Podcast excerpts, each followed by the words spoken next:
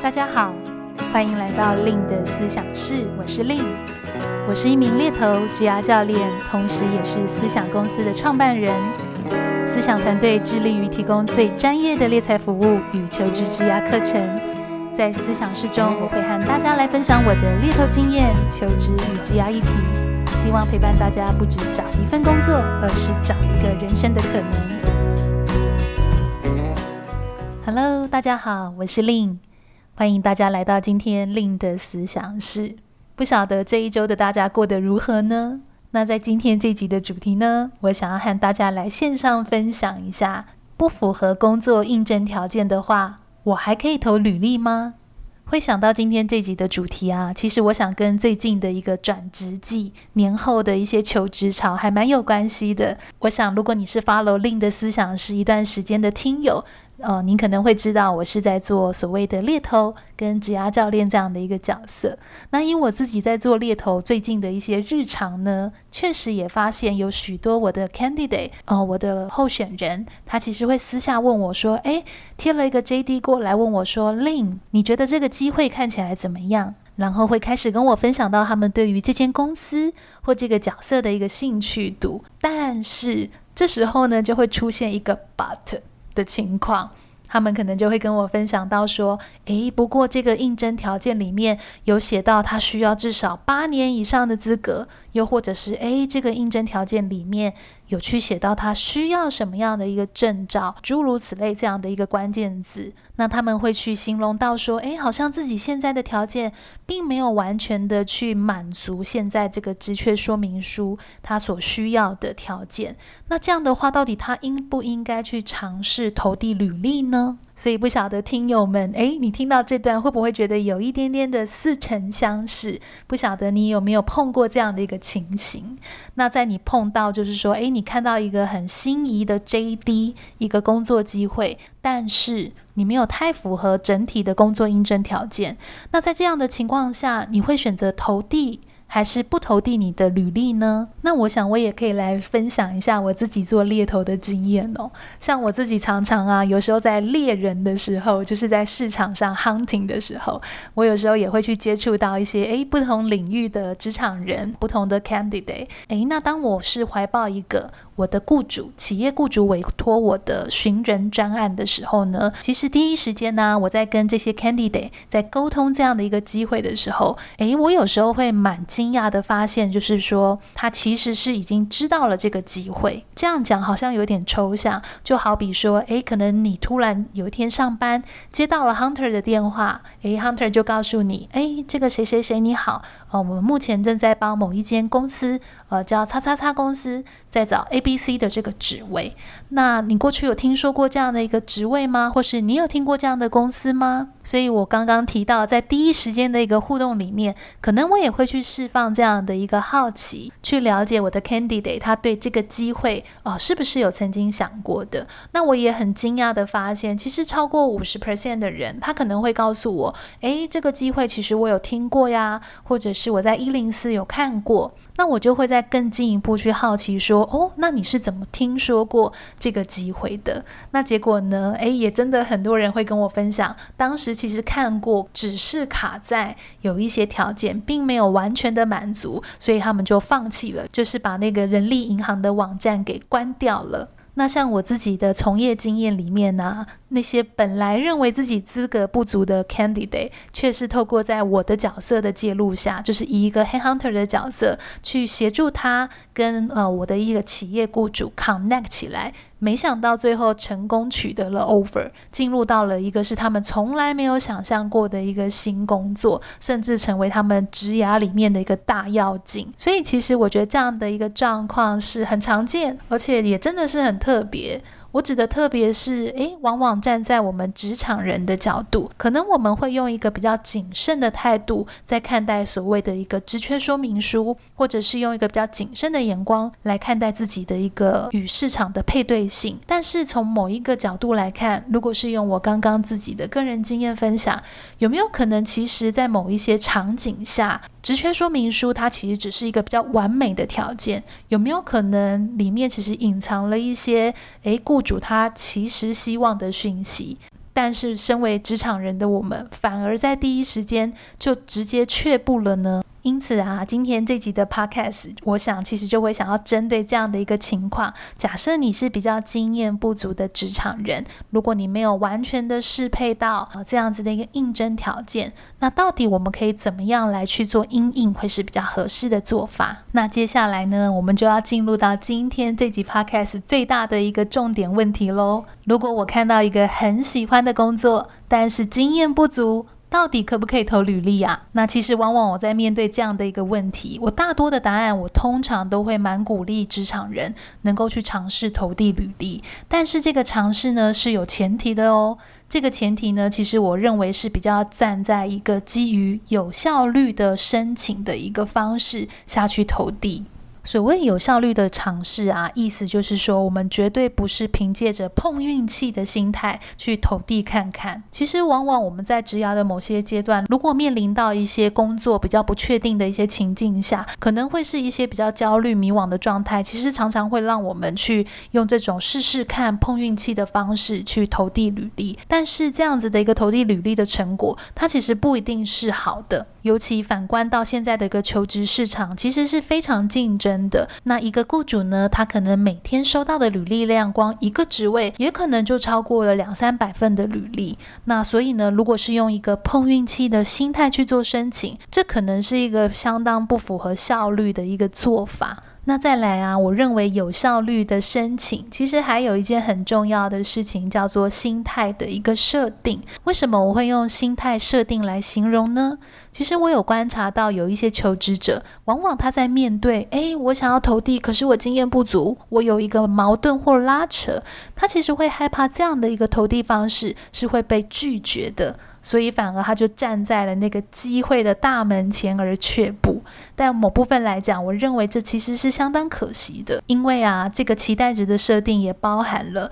我们必须要去知道，其实敲门是不丢脸的，就算是被拒绝呀，对方没有回应，其实也不代表对方拒绝了你这个人，因为站在求职的阶段，其实对方他收到这个履历，说实在，他甚至是根本不认识你这个人，不是吗？因此，去理解这个拒绝，不是拒绝这个人，而是是站在求职的一个状态，如何让我们去拓宽自己的能见度，以及去打开这个机会的门。我认为这样的一个开放度呢，是非常必要的。甚至啊，我自己在实务上，像我自己公司的团队，我们也会进行所谓的一个招募。我常常在收到一些履历的时候啊，可能会发现，诶，他跟我开的 JD 职缺说明书要的条件，条件有一些不一样的地方。但是啊，我手边也许会有其他的机会，是我还没有 on 在所谓人力银行，可能会是适合这个人的，又或者是呢，被我收纳到我自己的呃人才库里面。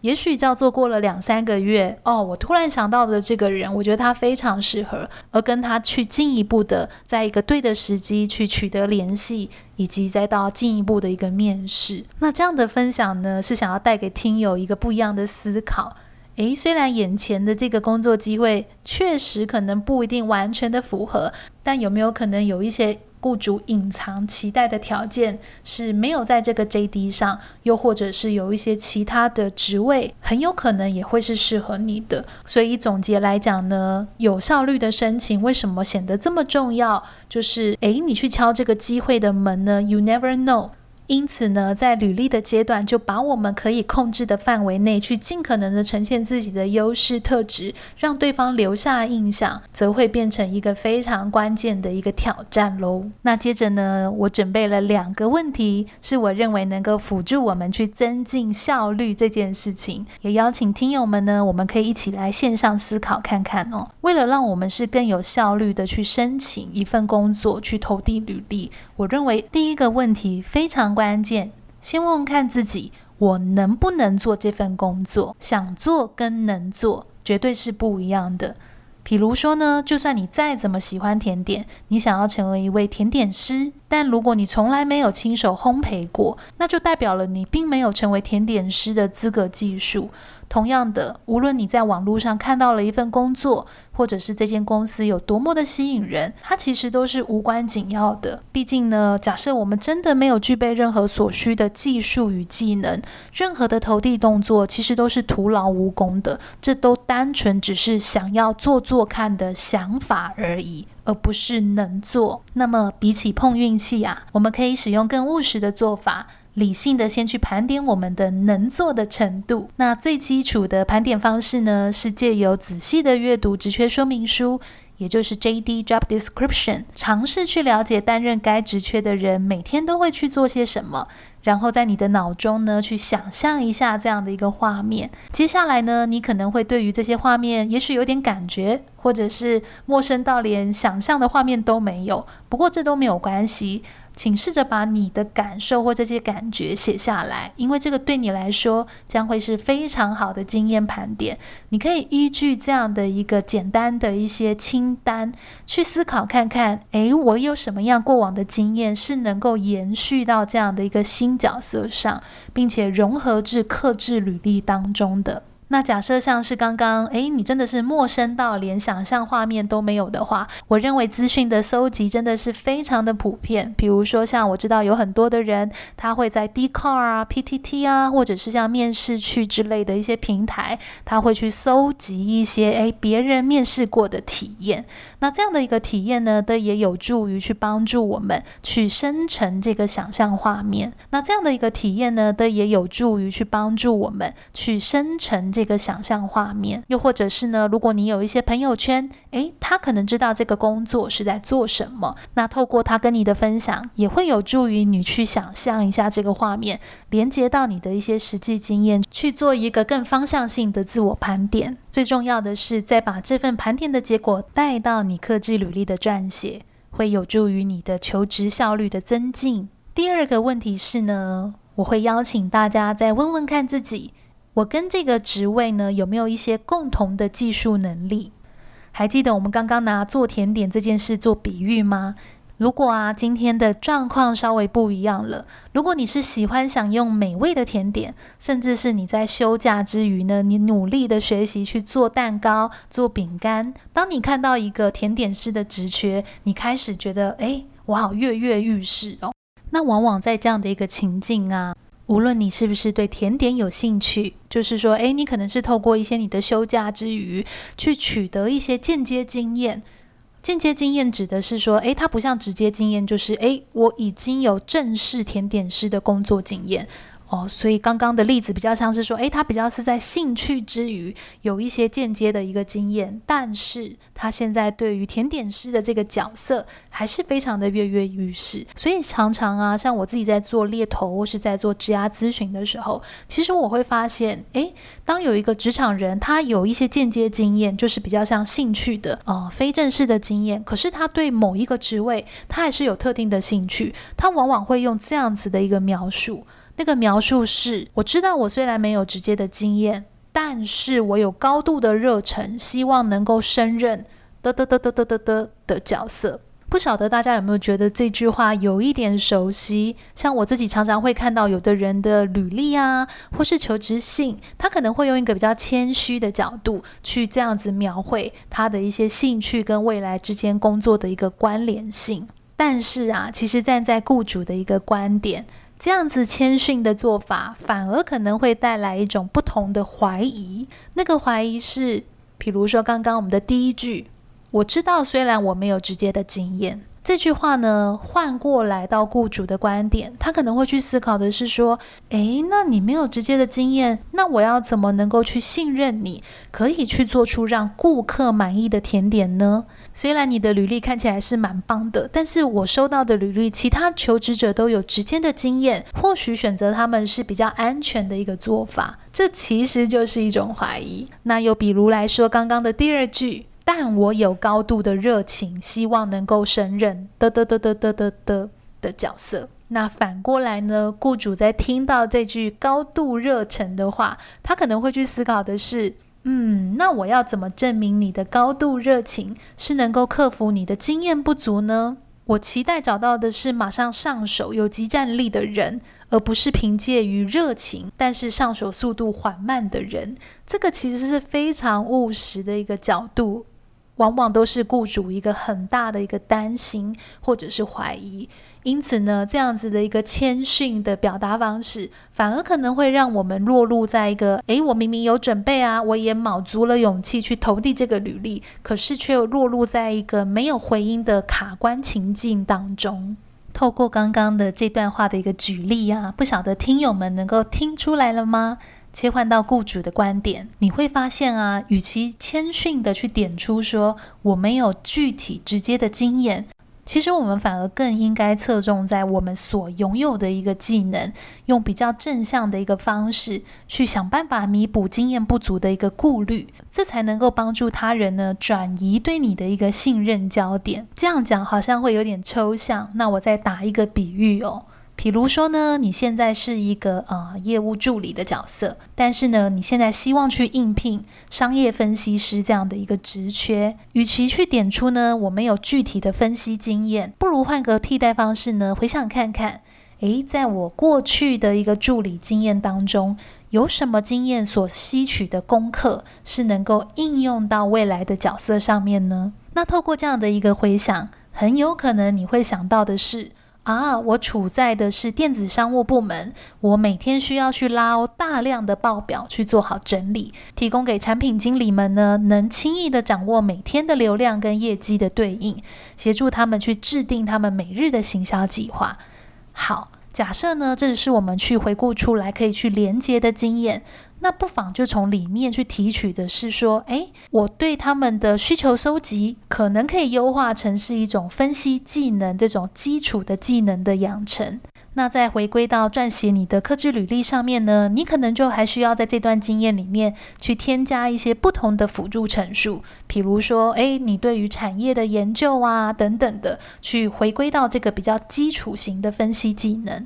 那这样的优化过程呢，重点就是在于提取你现在跟未来的共同技术能力的连接。网络上啊，常常有人会去形容这像是一种可迁移能力。顾名思义呢，就是在诶，你面临到不同的产业啊，转职的情境，它会是一个你重要的连接桥梁，帮助别人划重点在一些你的共同能力或是特质上面，而不是再去看到你比较不足、没有直接的地方，而是用一个比较正面的方式去勾勒你的准备，去勾勒你的潜力。讲到这边啊，我们一起来回顾一下，在面临到如果看到一个很喜欢的工作，但是经验不足，到底能不能投递履历？那我认为呢，其实是可以去尝试的，但是前提是要有效率的去申请啊，送出你的履历。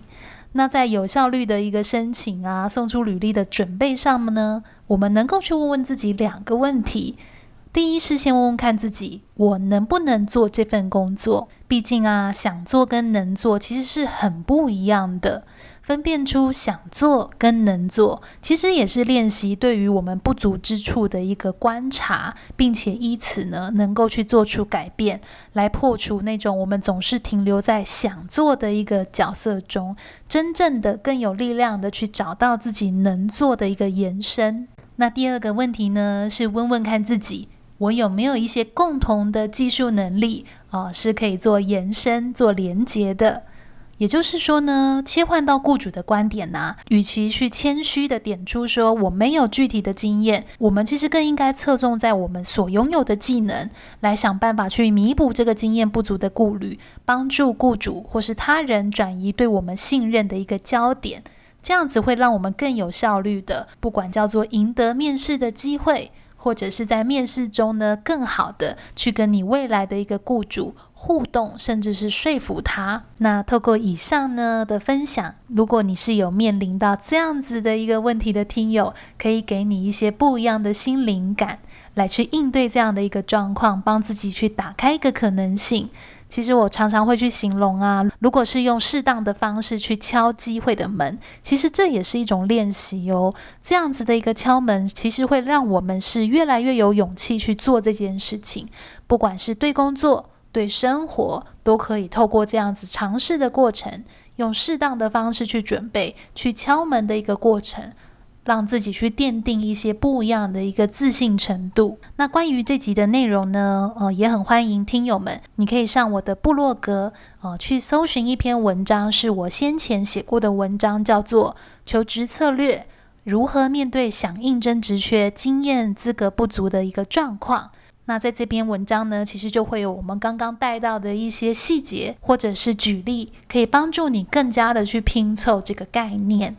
最后啊，我也想跟大家预告一下，今年度上半年呢，我的一个公开课程，啊、在二零二一年的五月二十二、二十三，分别是六跟日，有履历跟面试深度工作坊。在这两天分别的工作坊当中呢，我会透过我猎头的实战经验，如何去陈述我们自己，如何去包装自己，甚至是如何去应对这样不足的情况。可以更有策略的跟你未来的一个雇主去做一个互动。那在六月十九、二十，分别是两天的盖洛普优势工作坊。那在这个工作坊当中呢，我将会带领大家更深入的去认识盖洛普这套系统，以及透过我个人看过这么多各行各业在人才市场走跳的一些经验呢，我会把实务的经验跟理论去做一个很好的连接。诶，让你在使用这样子的一个评测工具，它不单只是纸上的一个结果，更多的是真的能够去落实应用到我们的一个生活之中。那如果对于开课资讯啊，或者是想要 booking 一对一的职涯咨询，